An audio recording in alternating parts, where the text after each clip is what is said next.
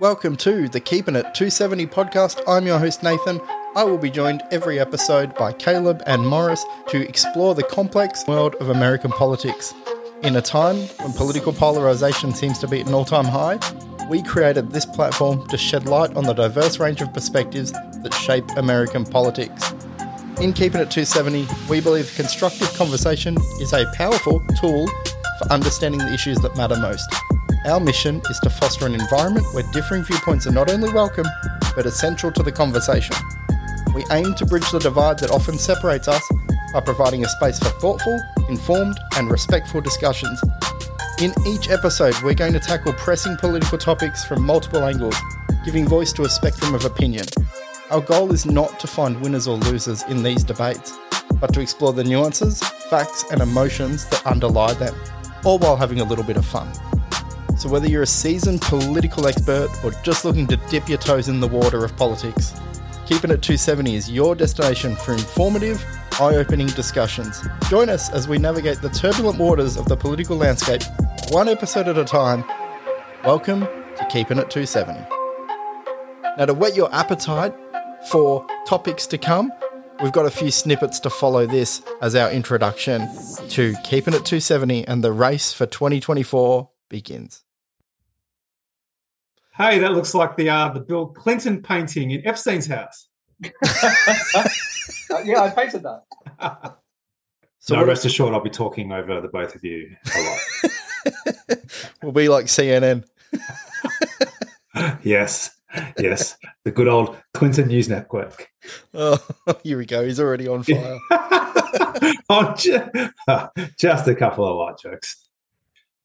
How there's been such a shift in the last sort of 50 years in ideology from what the left was to what the right was. It's almost like they've completely inverted.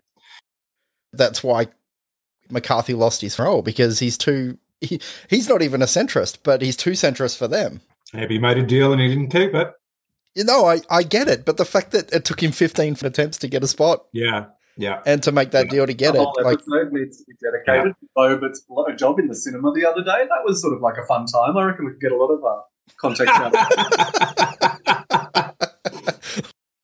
What happened last week? Oh, she said that they need re- reprogramming. She said Trump supporters needed reprogramming. She said Margaret put them in Margaret, re-education camps. She did not say re-education camps.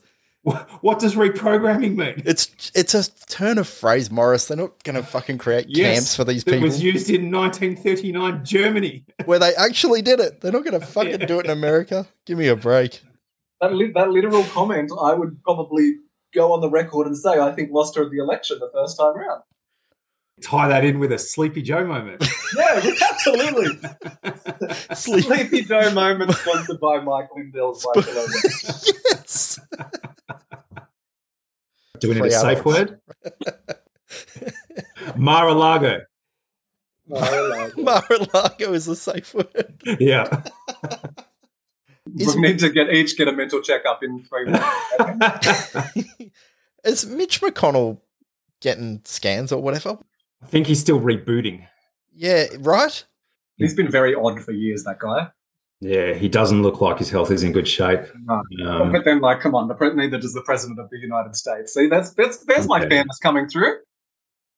And my theory always is let's just enough with these old white. Oh. When did old white men become the yardstick by which we measure societal need? Feinstein, Pelosi, McConnell, Ruth Biden, Bader Ginsburg, just, just all of them. That it's that institution of power and wealth that yep, um, they won't let go. No, no. And therein lies the problem and rub.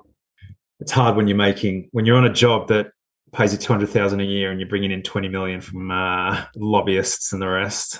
I saw a clip the other day about Richard Nixon who took money from the milk lobby, from the fucking milk lobby.